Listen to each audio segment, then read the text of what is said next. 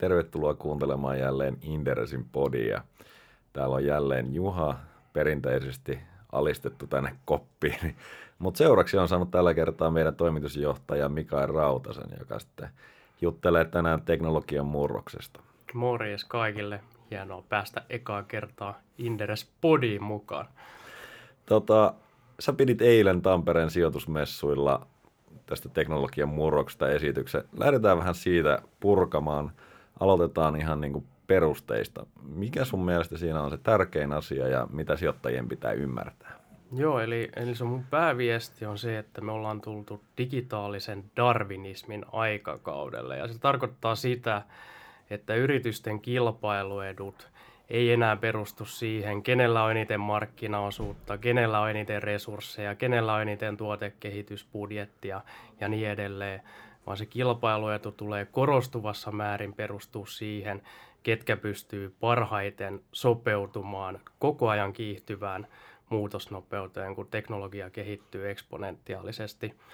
Ja tämän pitää, pitäisi, niin kuin koko ajan puhutaan siitä, että, että miten digitalisaatio muuttaa maailmaa ja, ja tämä ja tämä mullistuu, mutta aika vähän on puhuttu siitä, että miten sen pitäisi muuttaa sijoittamista ja miten me ajatellaan niin kuin osakkeisiin sijoittamista. Ja, ja se mun pääviesti oli se, että nämä perinteiset vanhat sijoitusopit, että osta toimialansa johtavia yhtiöitä ja osta ja unohda, niin ne voi heittää romukoppaan. Ne ei enää tällä aikakaudella toimi, koska niitä suurimpia yhtiöitä kohtaan nimenomaan tulee koko ajan uusia pienempiä disruptiivisia toimijoita, jotka pyrkii tulemaan ja syömään niiden isojen yhtiöiden lounaan. No, tästä varmaan ihan niin kuin klassinen suomalainen esimerkki on Nokia. Joo, eli, kyllä. Eli Nokialla kyllä. oli periaatteessa, niin jos katsoo vanhassa maailmassa, niin sillä oli äärimmäisen vahva skaalaan perustuva kilpailuetu, eikö vaan? Kyllä, just näin. Ja kaikki tietää, miten siinä kävi, mutta niin. jos sä voit vähän avata sitä, että miten se niin kuin käytännössä, missä mentiin pieleen, tämä on varmaan aika... Joo, kaikilla on oma tarinansa siitä, että miksi Nokia epäonnistui, mutta oikeasti isossa kuvassa kyse oli siitä, että älypuhelin business digitalisoitu ja me täysin aliarvioitiin sen muutoksen voima ja sen muutoksen nopeus. Ja, ja siinä vaiheessa, kun Nokialta tuli viimeisiä puhelimia, niin, niin tavallaan löysät oli jo housussa, ei ollut enää mitään tehtävissä. Ää, ja meidän pitäisi oppia näistä. Mutta se Nokian niin kuin toinen hieno esimerkki ja opetus niin kuin darwinismin teorian mukaan on se, että minkä takia Nokia on tänä päivänä elinvoimainen, hyvä, menestyvä yhtiö. Niin ne pystyi siellä kriisin hetkellä sopeutumaan siihen muutokseen ja ole vaikeassa tilanteessa muutoskykyinen ja lopulta selviytyi siitä. Puhelinbisnes kuoli, no okei, sekin on niin kuin brändin mielessä vielä hengissä nyt, mutta, mutta se oli hieno, hieno esimerkki. Ja on näitä muitakin, Stockmanni on toinen, minkä, minkä tota, on, on usein nostanut esimerkkinä. Eli mähän seurasin Stockmania Inderesin alkuaikoina ja, ja tota, silloin asiathan näytti aika hyvältä. Firma oli investoinut satoja miljoonia tavaratalojen seiniin, koska niin se toimiala oli toiminut sata vuotta. Investoidaan seiniin, laitetaan rahaa markkinointiin ja sitten ihmiset tulee sun tavarataloon ostamaan tavaroita. Ja, ja silloin siihen aikaan kysyin yhtiöjohdolta Salandon kilpailuuhasta – ja ne naureskeli ja suhtautui vähättelevästi verkkokauppaan ja Zalandoon, että, että onhan tämä niin kuin verkkokauppa ollut täällä kymmenen vuotta ja meidän tavaratalo on ollut sata vuotta, mutta ei tässä ole mitään tapahtunut. Mutta ei ymmärretty, että se oli verkkokauppakin niin kuin eksponentiaalisella kasvukäyrällä. Ja se tarkoittaa sitä, että se on pitkään siellä pinnan alla kasvaa. Lähdetään pienistä luvuista, mutta sitten kun se lähtee sinne taitekohtaan, niin sitten yhtäkkiä ollaankin, että vau, mitä tapahtuu. Salandon markkina-arvo on 10 miljardia ja Stockmannilla on markkina-arvosta jäljellä pelkät seinät ja kiinteistöt.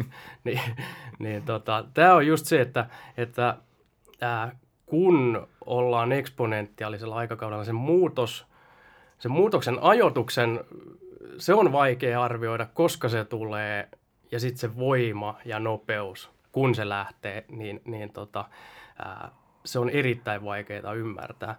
Ja, ja me ollaan nähty viimeisen parinkymmenen vuoden aikana, meillä tuli internet, minkä mullistuksen se aiheutti.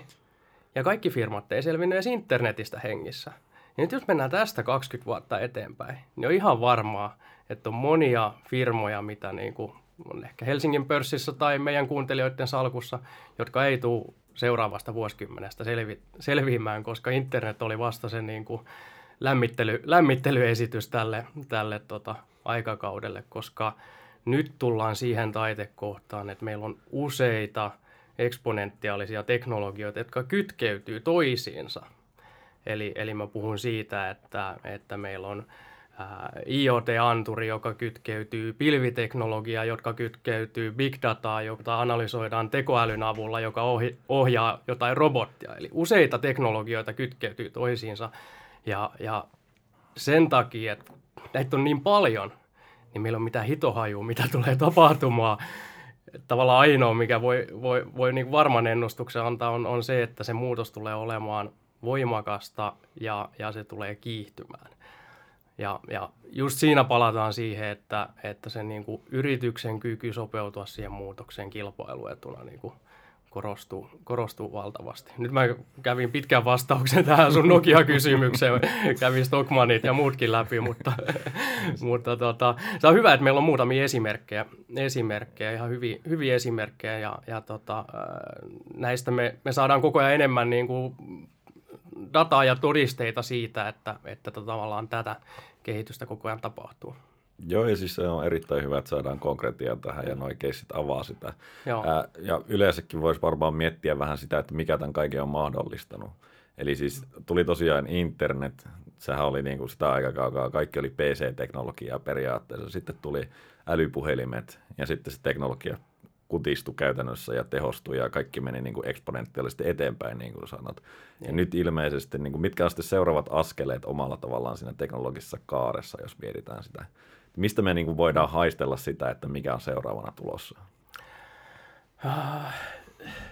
No, tässä on paljon niin kuin buzzwordeja ja, ja hypeä, hypeä tämän ympärillä ja sitten niin kuin noisesta on todella vaikea eh, erottaa, että et, et, et tavallaan niin, missä Toi on yksi sellainen asia, mikä on varmaan omalla tavallaan turhauttavaa, että niin kuin kaikkia kyllä. kertoo, että ne on digitalisoimassa kaikkea mahdollista, mutta eihän kaikki voi olla voittajia niin, siellä. Niin, niin, niin kuin, miten, kyllä. miten sä näkisit, miten sä pystyt erottamaan niin kuin omalla tavallaan sitä, jolla joka tulee menestymään, joka on niin kuin oikealla puolella näitä trendejä? No mä lähtisin siitä, että, että tavallaan jos arvioidaan niin kuin perinteisempiä toimijoita, niin, niin mä lähtisin katsoa sellaisia – yhtiöitä, jotka ottaa sen digitaalisuuden niin kuin niiden liiketoiminnan ytimeen ja tekee siitä kilpailuedun, eikä ajattele digitaalisuutta vaan, että no se on joku meidän taustaprosessia tehostava ERPpi tai joku järjestelmä, mikä on siellä konehuoneessa, vaan se on tavallaan sen liiketoiminnan ytimessä, se on sen yrityksen kulttuurissa, strategiassa, ajattelussa niin kuin lähtökohtana. Ja, ja tässä niin kuin, mä en nyt puhu teknologiayhtiöistä, vaan voidaan puhua ihan perinteisistä yhtiöistä. Esimerkiksi Finnairin Pekka Vauramo meidän Roast-lähetyksessä sanoi, että jo, Finnair on lentoyhtiö, mutta se sanoi, että periaatteessa me ollaan vain tietojärjestelmä, joka operoi ja omistaa lentokoneita. Ja musta siinä on kiteytyy todella hyvin se, että kun sen yrityksen mindsetti on toi, että se digitaalisuus on se lähtökohta ja ydin, niin, niin se on täysin erilainen lähestymiskanta, mitä sä katsot tätä, tätä niin kuin maailmaa, kuin että sä sanoisit, että no me ollaan tämmöinen niin kuin lentoyhtiö, joka liikuttaa lentokoneella ihmisiä paikasta A paikkaan B. Niin, niin siis toisin niin, sanoen niin, jotkut tavallaan... yhtiöt lisää jonkun anturin ja kerää siitä dataa ja ajattelee, että ne on niin kuin digitalisaatiossa mukana, kun toiset on niin kuin elää ja hengittää sitä. Joo, tästähän liittyy tosi paljon semmoista niin kuin, päälle liimattua, päälle liimattua tota, hypeä, että niin kuin laitetaan hupparit päälle ja perustetaan joku sisäinen startup-yksikkö.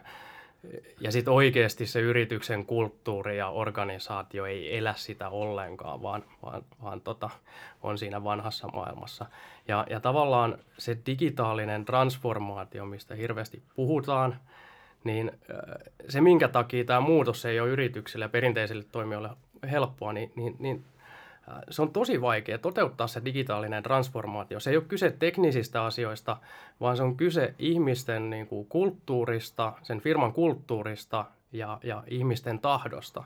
Eli tavallaan, jos sulla on se asenne, että me ollaan satavuotias tavaratalo, internet on ollut täällä kymmenen vuotta, ei mikään muutu, ja vähätellään sitä niin kuin digitalisaatiota. Ajatellaan, että ei tämä maailma muutu niin nopeasti, ja, ja toi on tuommoista pöhinä hy, hypeä, niin, niin tota, et varmasti tuo onnistu, jos sulla on toi asenne.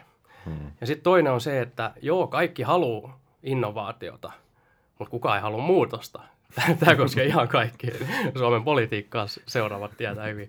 Eli, eli, eli se, se, koska se lähtee ihmisistä, nämä ei ole niin kuin teknisiä asioita periaatteessa, vaan mm. lähtee ihmisistä, niin sen takia se muutos on, on tota, ää, niin, niin pirun vaikea toteuttaa. Ja sitten sit yksi asia, minkä siinä muutoksessa myös huomannut, että miksi se on niin vaikeaa, niin mulle ei koulussa opetettu. Opetettiin investointilaskelmat ja riski, että miten arvioidaan riskiä ja näin. Mutta nyt me ollaan aikakaudella, että meidän pitäisi miettiä pelkästään, että mikä on se riski, että me investoidaan johonkin uuteen teknologiaan, mistä, missä on niin kuin aika epävarma, epävarma tuotto-odotus ja korkea riski. Vaan meidän pitäisi nykyään pystyä tekemään 360 riskianalyysi ja ymmärtää myös, että mikä on riski sille, jos me ei tehdä mitään ja jäädään paikalleen. Jos me ei lähdetä investoimaan niihin digitalisaatioratkaisuihin ja me jäädään pyörittämään vaikka tätä perinteistä tavaratalobisnestä, se on se olennainen. Siis se tulee olemaan se suurempikin riski. se on hullu, että silloin kun mä olin koulussa, niin ei näitä, näitä tota, opiskeltu, että, että aina ajateltiin vaan se, se tota, yksittäinen investointi ja sen, sen riskitaso. Ja usein nämä digihankkeet, ne on hyvin kokeilevia, niissä on, niissä on, ni, ja, ja, ja mennään kohti tuntematonta. Mennään niin kuin yrityksen epämukavuusalueelle. Epämukavuusalue on se, niin kuin, where the magic happens. Siellä ne uudet asiat on, mutta sinne on aika vaikea ää, hypätä ää, ja varsinkin laittaa niin kuin miljoonia euroja sinne perään, jos se tuotto-odotus on niin, niin tota, epävarmaa. Niin kai se yksi niin kuin kaunis ja jossain määrin pelottava asia tässä on se, että niitä uusia haasteja tulee koko ajan enemmän ja niillä on sitten se ajatusmaailma valmiiksi siinä. Ne ajattelee sen digitalisaation kautta ja ne pystyy rakentamaan skaalautuvia malleja. Ja silloin sulla niin periaatteessa se panos-hyötysuhde ei todellakaan ole, että sä pistät miljoonan sisään ja saat kaksi ulos hyvässä tapauksessa, vaan se voi räjähtää ja, ja muuttaa koko, koko toimialaa periaatteessa. Joo, joo kyllä. Ja, ja tota, tästä tavallaan on, mä puhuin paljon vallihaudoista siinä mun esityksessä, eli, eli yrityksillä on 1900-luvulla ollut tosi syvät vallihaudat niiden ympärillä kilpailusuojana. Ja sitten on ollut tosi vaikea päästä yli siitä vallihaudasta, koska yrittäjiä on ollut niin vähän ja se vallihauta on ollut niin syvä. Ää, eli 1960 vuonna esimerkiksi, jos oli S&P 500-yhtiö, niin sä olit siellä yhti- listalla keskimäärin 60 vuotta. Ja nyt teknologian ansiosta yrittämisen kynnys, kun teknologiasta on tullut niin halpaa, tavallaan tämä startup-buumi ei ole mikään muoti-ilmiö, vaan se perustuu siihen, että tavallaan internetyhtiön perustamisen kustannus lähestyy kohti nollaa koko ajan. Se oli vuonna 2000 arvioitiin, että se on 5 miljoonaa, nykypäivänä 5000 euroa. Kun on tullut open sourceit, clouditeknologiat, AVS vastaavat, on niin helppo tulla sinne. Niin meillä on tuhatkertainen määrä yrityksiä ylittää se vallihauta. Ja vaikka suuri osa niistä niin kuin pienistä startupeista, jotka yrittää tulla tänne, niin joo, niiden onnistumistodennäköisyydet on häviävän pienet, ää, suuri osa tulee epäonnistumaan, mutta jos me lisätään niitä yrityksiä tuhatkertainen määrä, niin, niin ne todennäköisyydet, että sieltä joku loikkaa sen, sen ison yrityksen vallihaudan yli ja tulee syömään sen ison yrityksen lounaan, niin, niin totta kai ne, ne niin kuin kasvaa.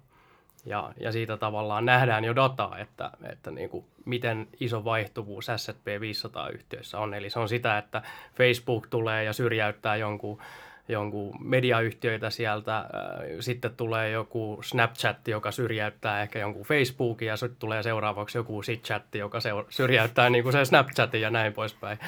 E, eli, eli tavallaan tätä me tullaan näkemään kiihtyvässä määrin ennuste. Ennuste on, että kymmenen vuoden päästä yli puolet S&P 500 ja firmoista on semmoisia nimiä, mistä me ollaan ikinä kuultukaan. Hmm. Ja, ja tota, se on, se on niin kuin aika pelottavaa, että mä en ainakaan itse tällä aikakaudella niin kuin sanoisi, että ostan niitä johtavia toimiala johtavia yrityksiä, niitä S&P 500-yhtiöitä ja sen jälkeen unohda. Se toimi 60-luvulla ja kun se on toiminut silloin, niin sen takia siitä on jäänyt elämään tämmöinen, mutta se ei enää tällä aikakaudella. Se ei, se ei toimi, vaan, vaan tietysti nyt pitäisi niin kuin, ää, kyetä katsomaan ja poimimaan niitä, jotka on sinne, sinne tota nousemassa, mutta sekin on sitten vaikea peli.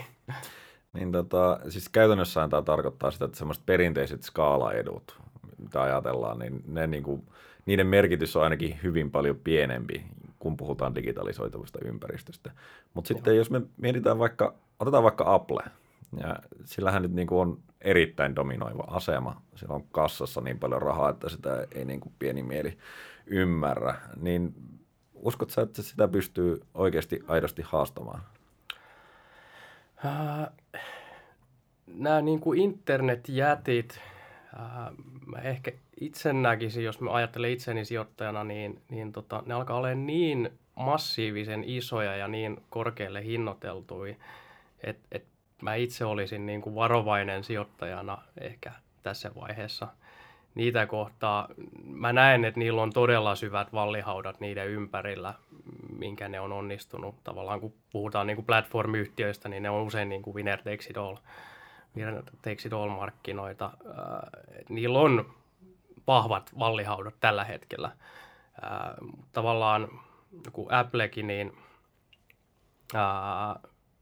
niin kauan kuin se pystyy olemaan muutoskykyinen ja, ja innovoimaan jatkuvasti uutta, niin, niin kauan mä uskon siihen, mutta, mutta sitten tavallaan koko ajan pitää olla sormipulssilla siitä, että et, tota, ää, pystyykö ne innovoimaan ja uudistumaan jatkuvasti, koska niitäkin kohtaan, no Facebookin ongelmat ollaan nähty viime aikoina ja näin, että et tavallaan niidenkin toimintakenttä muuttuu jatkuvasti niin nopeasti, että et, et sielläkin on tärkeää se, se tota, muutos, muutoskyky.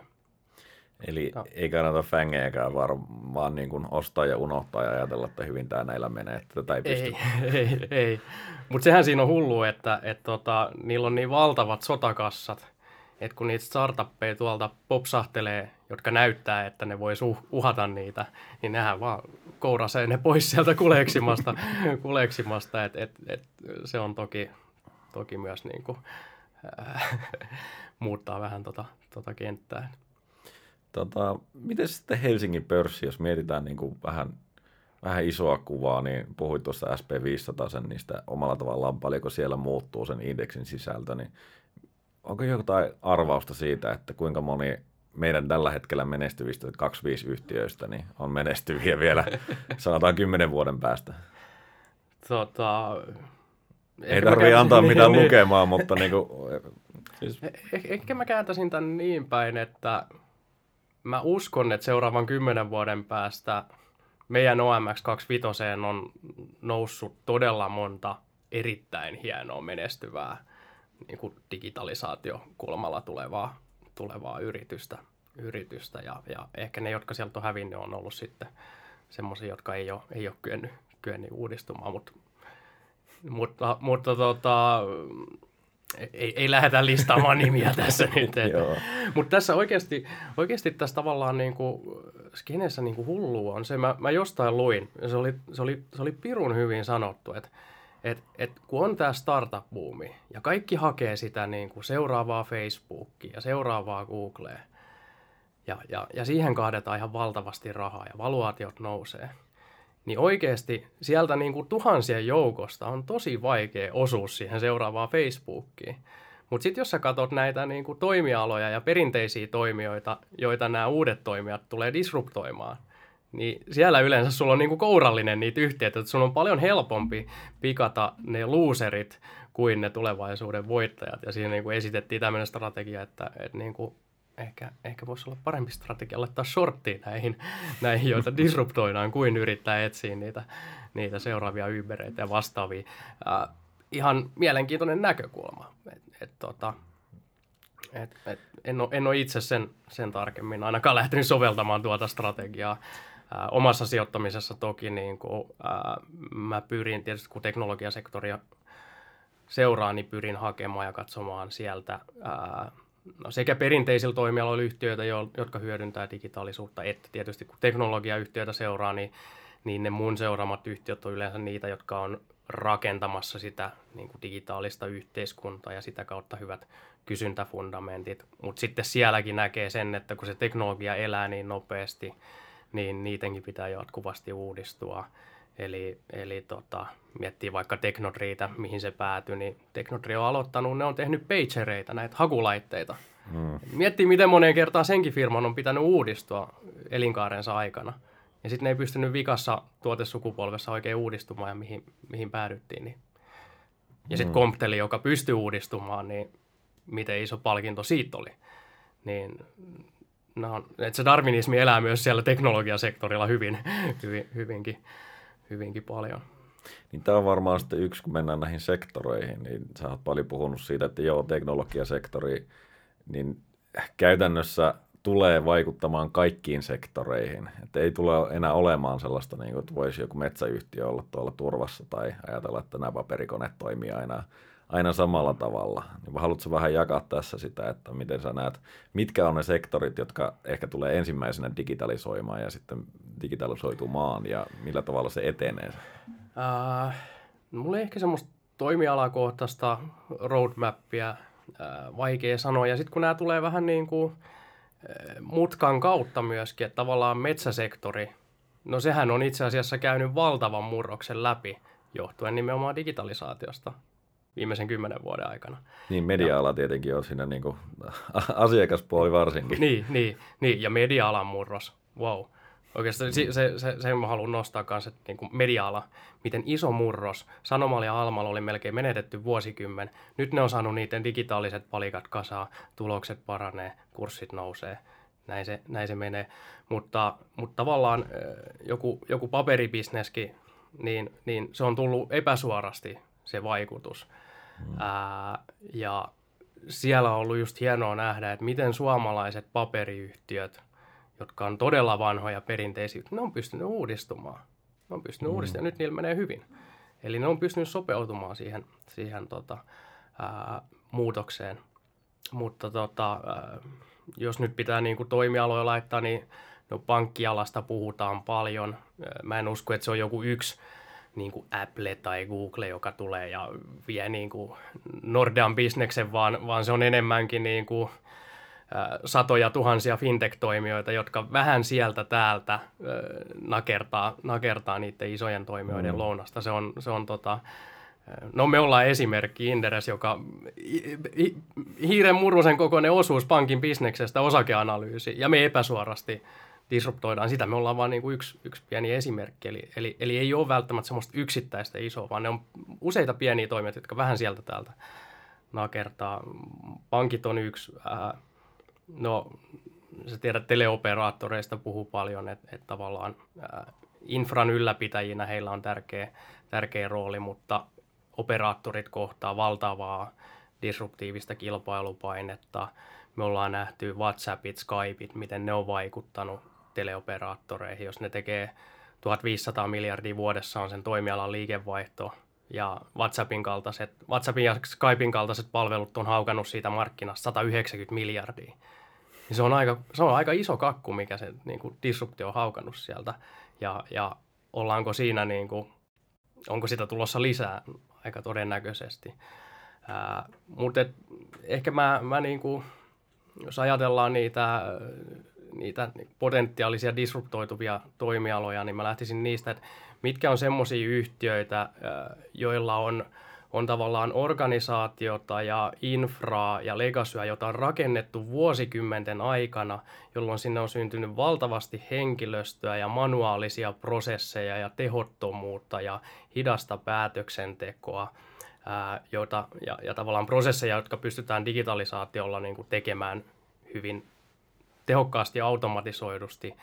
Ää, ja silloin tullaan siihen kisaan, että ketkä pystyy automatisoimaan ja tehostamaan toimintaansa nopeammin, nopeammin, että se on toisaalta mahdollisuus ja toisaalta, toisaalta uhka, jos et, jos et sä tota, ää, lähde uudistamaan. Et, et, et jos miettii niin kuin pankkejakin, että miten paljon siellä on, on niin kuin prosesseja ja, ja tota, ää, tehtäviä, mitä pystytään automatisoimaan. Ja sitten kun sä ajat semmoista bisnestä, että sun pitää koko ajan leikata ja tehostaa, niin, mm. niin se on aika vaikeaa niin kuin kulttuurillisesti ja, ja johtamisen kannalta.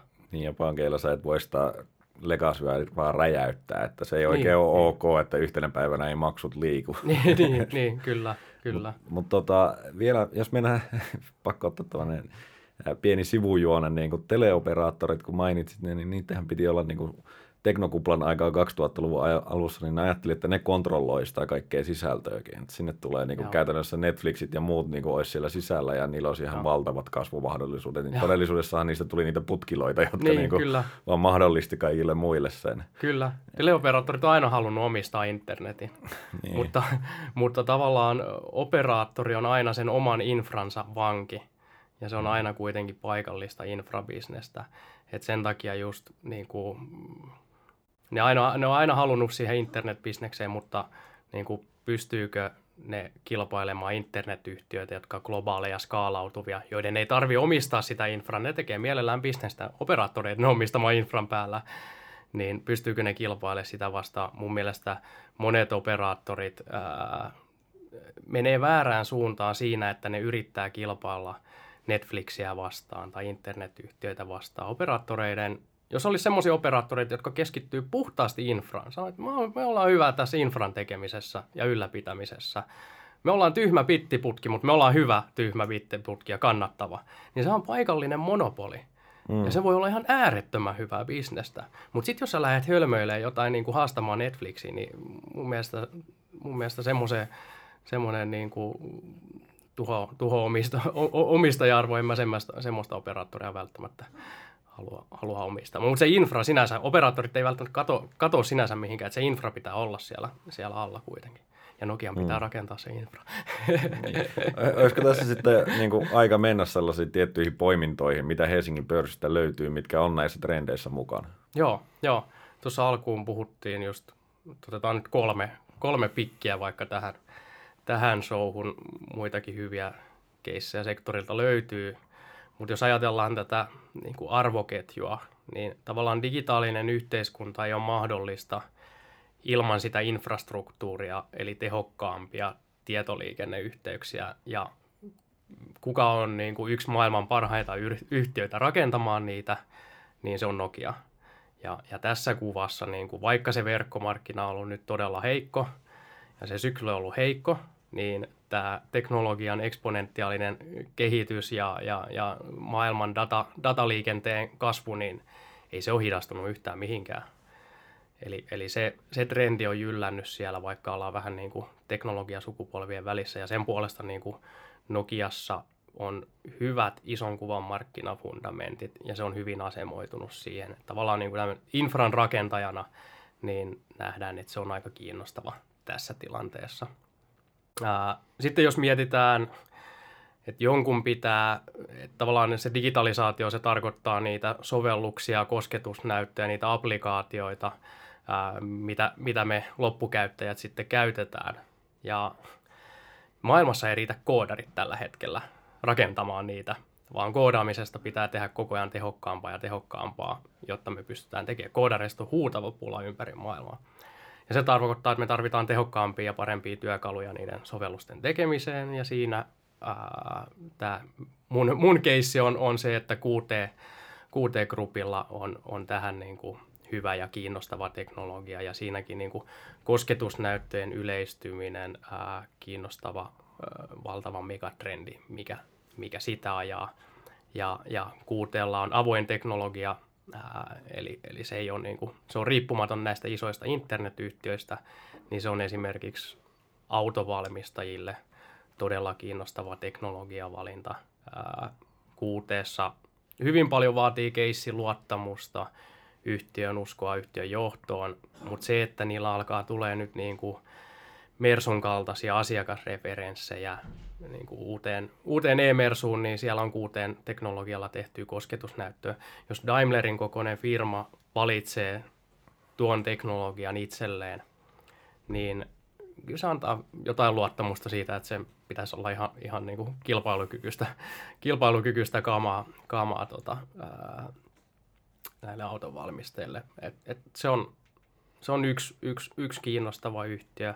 Ja sitten puhuttiin, että otetaan nyt joku, joka ei ole teknologiayhtiö, vaan on perinteisellä toimialalla ja digitalisoi sitä, niin siinä mun mielestä ä, Talenomi on, on, on todella, todella hieno, hieno esimerkki. Eli tavallaan taloushallinnon digitalisoituminen, niin, niin lähdetty siihen, siihen trendiin trendiin tota, ilmeisen menestyvällä ja onnistuneella strategialla. No sä seuraat Talenomia, niin osaat, osaat paremmin sitä, sitä keissiä kommentoida, mutta itse, itse tykkään, tykkään siitä tarinasta myös.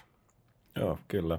Se on, mun mielestä Talenomissa on mielenkiintoinen, säkin oot varmasti nähnyt näitä listoja, että mitkä ammattikunnat poistuu digitalisaation alta, että mitkä työt pystytään automatisoimaan. Mm niin siellä on kirjanpitäjä ollut pitkään Joo, niin jo. aika lailla kärkipaikoilla.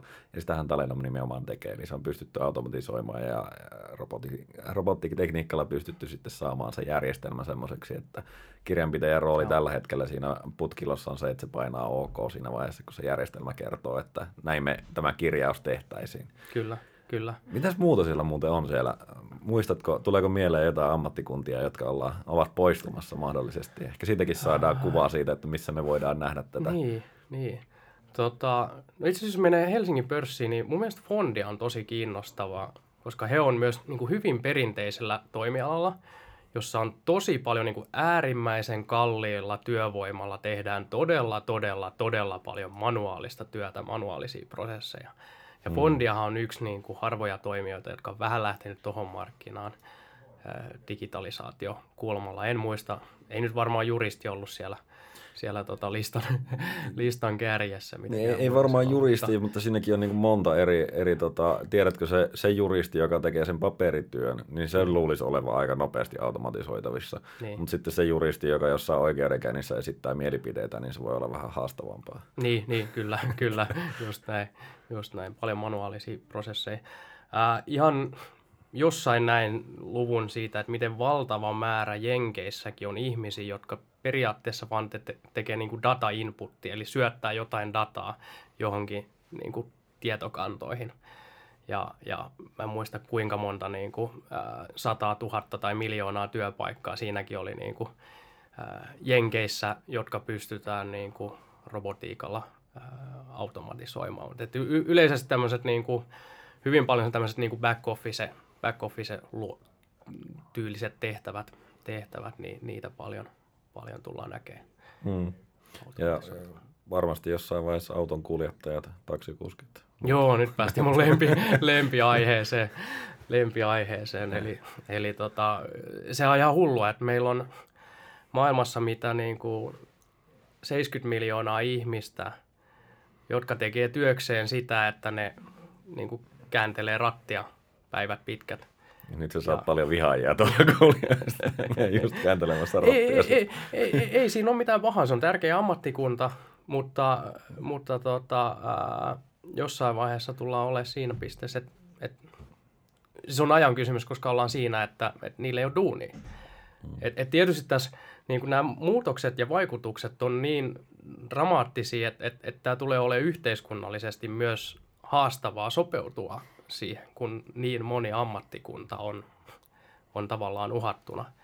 Ja sitten jos puhutaan itseohjautuvista autoista, niin siinäkin tavallaan ää, ne heijastusvaikutukset on niin valtavat, että eli, eli ei se ole pelkästään autovalmistajat, jotka siinä on murroksessa, vaan mietitäänpä, mitä toimialoja liittyy tähän. No siinä on polttoainejakelu, siinä on autovakuutukset, mikä on aika hiton iso bisnes. Eli jos meillä on itseohjautuvat robottiautot, niin oletus on, että kolareita tapahtuu aika todella paljon vähemmän. Meillä on autorahoitusbisnes, eli jos ihmiset ei enää omista autoa, meillä on, meillä on auton niin kuin jälleenmyynti, vähettäiskauppa. Ää, tavallaan on tosi, tosi monia niin kuin toimialoja, joihin se sitten tulee hei, heijastumaan. Mm. Mutta nämäkin on semmoisia, koska kuinka nopeasti ää, siitä on niin kuin arvauksia viiden ja, viiden ja niin kuin parinkymmenen vuoden väliltä, miten, miten, miten nopeasti se tulee tapahtumaan. Niin, ja tuossa oli niinku hyviä esimerkkejä siitä, miten se heijastuu, mutta sehän heijastus koko yhteiskuntaan käytännössä. Sulla niinku omalla niin. tavallaan, kun se autolla ajaminen muuttuu siihen, että sä olisit siinä kyydissä, sä voisit tehdä töitä samalla, siinä niin muuttuu se etäisyyden käsite ja, ja niin kuin siirtymistä tulee ihan erilaista ja niin kuin koko elämän niin. dynamiikkaan voi vaikuttaa ihan niin kuin normaalitasolla. Niin, mietipä kiinteistömarkkinaa. Missä tahansa maailmassa pääkaupunki pääkaupungin keskustasta, kun ajat tunnin päähän, niin mitä kiinteistöhinta tai asunnon hinta tippuu ehkä viidesosaan.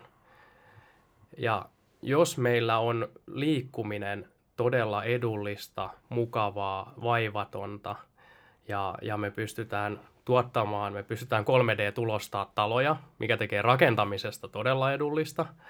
Ja, ja siis taloja 3D-tulostetaan paljon jo tänä päivänä. Niin, niin siinä on niin kuin kiinteistömarkkina, joka mahdollisesti tulee, tulee mullistumaan, koska nyt me ollaan oltu pitkään sitä, että, että kiinteistömarkkina on sitä, että niin kuin, ää, väkivirtaa kohti, kohti keskustaa ja, ja hinnat nousee siellä, niin tavallaan se lokaation merkitys, no mm. itseohjautuvat autot on yksi, tulee vähenemään merkittävästi. Ja toinen on se, että, että tota, pystytään tekemään etätöitä ja, ja etä, entistä enemmän, eli, eli, eli se kirurgi pystyy suorittamaan leikkauksen vaikkapa niin kuin kotoa käsin ohjaamalla, etäohjaamalla robottia. Tai, tai palomies voi ohjata palomiesrobottia, joka menee sammuttamaan sen tulipalon ää, niin kuin etä, etäohjauksella. Ja, ja, ja tavallaan tämmöisen kuulostaa etäiseltä, niihin menee aikaa, mutta näitä niin kuin teknologioita jo kehitetään ja kokeillaan. Ja, mm. ja tämä tulee mahdollistaa sen, että sä voit tehdä jotain todella vaativaa ammattia, niin kuin vaikka joku kirurgi, mutta sun ei tarvi olla fyysisesti ää, läsnä, vaan sä voit suorittaa sen niin kuin operaation satojen kilometrien päästä. Ja no sitten tullaan taas siihen, että mitä se mullistaa terveydenhuoltomarkkinaa ja bla bla bla. Tavallaan nämä, nämä on vaikeita, kun ni, ni, ne, ne vaikutukset, mm. Niin monta teknologiaa yhdistyy ja sitten ne va- vaikuttaa niin moneen eri asiaan suoraan tai epäsuorasti. Tässä päästään taas siihen niin kuin omalla tavallaan, kun puhutaan, että se on kaukana, mutta kun tietyllä tavalla sitä teknologiaa testataan jo, ja jos me mm. luotetaan siihen eksponentiaaliseen kehitykseen, mistä vähän niin kuin aloitettiin, niin eihän se sitten niin kauhean kaukana välttämättä olekaan. Niin. Et ne voi olla sitten, ne voi vaikuttaa pitkään, että tämä ei tule koskaan, ja sitten se niin kuin lähteekin oikeasti kyllä. käsistä yhtenä hetkenä. Kyllä, kyllä, just näin. Toi mun suosikkiesimerkki on just Kodak, joka keksi vuonna 1976 itse digitaalisen kameran. Ja, ja se oli helvetin ruma ja iso rakkinen ja maksoi ihan perkeleesti. Ja Kodakin johto totesi, että tämä on täysin turha ja naurettava kapistus. Ää, tälle ei tee yhtään mitään. Mutta se digitaalisen kuvantamisen teknologia lähti eksponentiaaliselle käyrälle siinä, siinä päivänä. Ja kun lähdettiin 0,01 megapikselistä, niin vaikka se tuplaantuisi joka toinen vuosi tai näin, niin menee aika pitkään ennen kuin se on siinä pisteessä, että niitä megapikselejä on niin paljon, että siitä tuleekin meille hyvä digikamera. Ja tässä on hyvä huomioida myös se, että se samalla halpenee koko ajan se teknologia. Ja niiden oma keksintö ajaa sen yhtiön 140 000 työntekijää, ajaa sen konkurssiin vuonna 2012. Niiden oma keksintö. Eli tämä on tavallaan sen lineaarisen ajattelun ja, ja sen väheksynnän niin kuin hinta, mitä se voi pahimmillaan, pahimmillaan olla. Ja, ja sitä eksponentiaalista kehitystä, sitä on, sitä on vaikea ymmärtää, koska me ihmiset ajatellaan lineaarisesti. Eli lineaarinen ajattelu on sitä, että jos mä otan 30 askelta, niin mä päädyn 30 metrin päähän. Mutta jos mä otan 30 eksponentiaalista askelta, eli menen 2, 4, 8, 16, 32, niin mä menen 26 kertaa maapallon ympäri.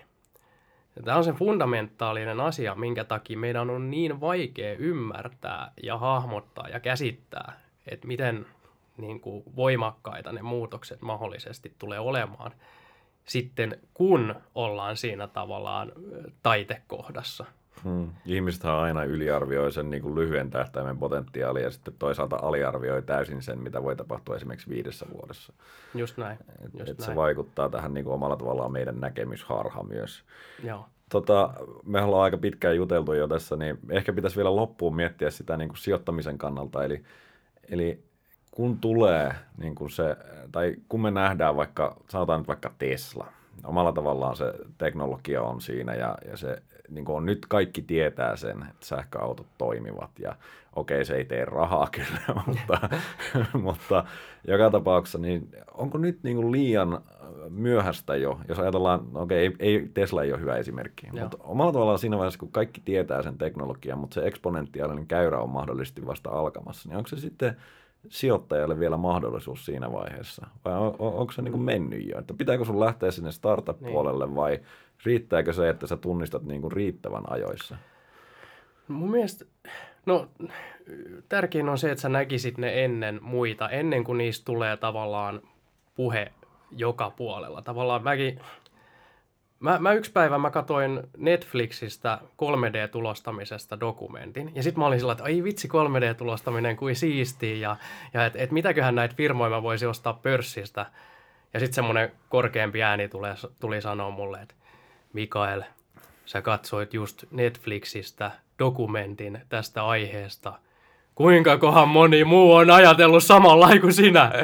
Niin. ja silloin sä tajuut, että silloin ollaan todennäköisesti, se on niiden osakkeiden hinnoissa ja aika reilusti ylikin. Eli tavallaan silloin ollaan ehkä jo niin kuin hypekäyrällä siinä kohtaa, kun siitä puhutaan joka on puolella. lisää huonoja uutisia, että se dokumenttikin on vanha. niin, niin, niin, niin, silloin ollaan yleensä, yleensä tota, niin kuin hypekäyrän siinä, siinä tota, huonossa, huonossa vaiheessa. Et, et, et mä tykkään sellaisista, no vähän pienemmistä firmoista niin kuin kuuteen, miksi mä tykkään siitä tällä hetkellä, niin sijoittajat äh, väheksyy sitä, se menee vähän pinnan alle, sitä ei huomata sen takia, että se on tappiollinen ja se ei ole vielä lähtenyt niin kuin, no se kasvaa tosi hyvää vauhtia, mutta se ei näy vielä tuloksessa. Ja sen takia mä niin kuin sijoittajana tykkään kuuteen kaltaisesta keissistä, että, että nyt mä haluan mennä siihen sisään, kun se ei muiden mielestä ole seksikäs. Koska jos ne menee tuolla trackillä, mitä ne on luvannut, ja mihin mulla on mun mielestä niillä on aika uskottava story, niin sit siitä tulee seksikäs, ja, ja sitten mä haluan olla niin kuin siinä legissä, legissä kyydissä, ja tietysti samaan aikaan mä sijoittajana tiedostan ne riskit, riskit mitä siihen löytyy, liittyy.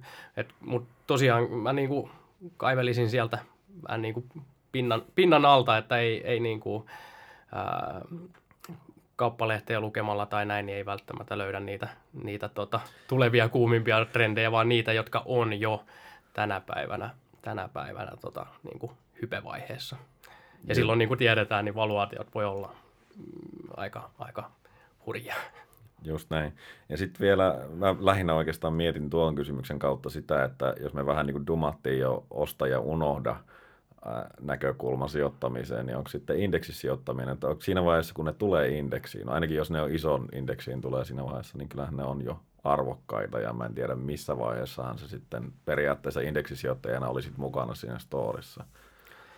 Niin, tavallaan indeksiin tulee ja sieltä tippuu, että tavallaan indeksi on myös portfolio, joka mukautuu tavallaan siihen darwinismiin, mm. jos indeksiin sijoittaa. Mutta sitten ehkä tullaan siihen, että kannattaako sijoittaa niihin indeksiin, jotka koostuu pelkästään niistä isoimmista johtavista yrityksistä, niin, mm. niin tota, tämä on ehkä se, se, se tota, ää, ha, haaste. Mutta mut tavallaan indeksisijoittaminen on parempi strategia kuin se, että ostaa nyt niitä kymmentä suurinta ja unohtaa asiat kymmeneksi vuodeksi.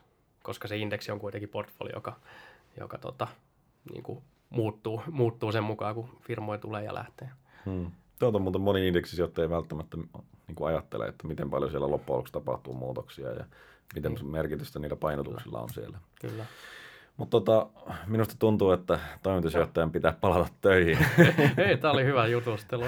tota, äh, Kiitoksia kaikille kuulijoille. Antakaa meille palautetta, oliko tämä nyt ihan teknologiahöttöä vai oliko tässä hyviä pointteja ja saiko, mitä ajatuksia herätti. Kiitoksia. Kiitos kaikille.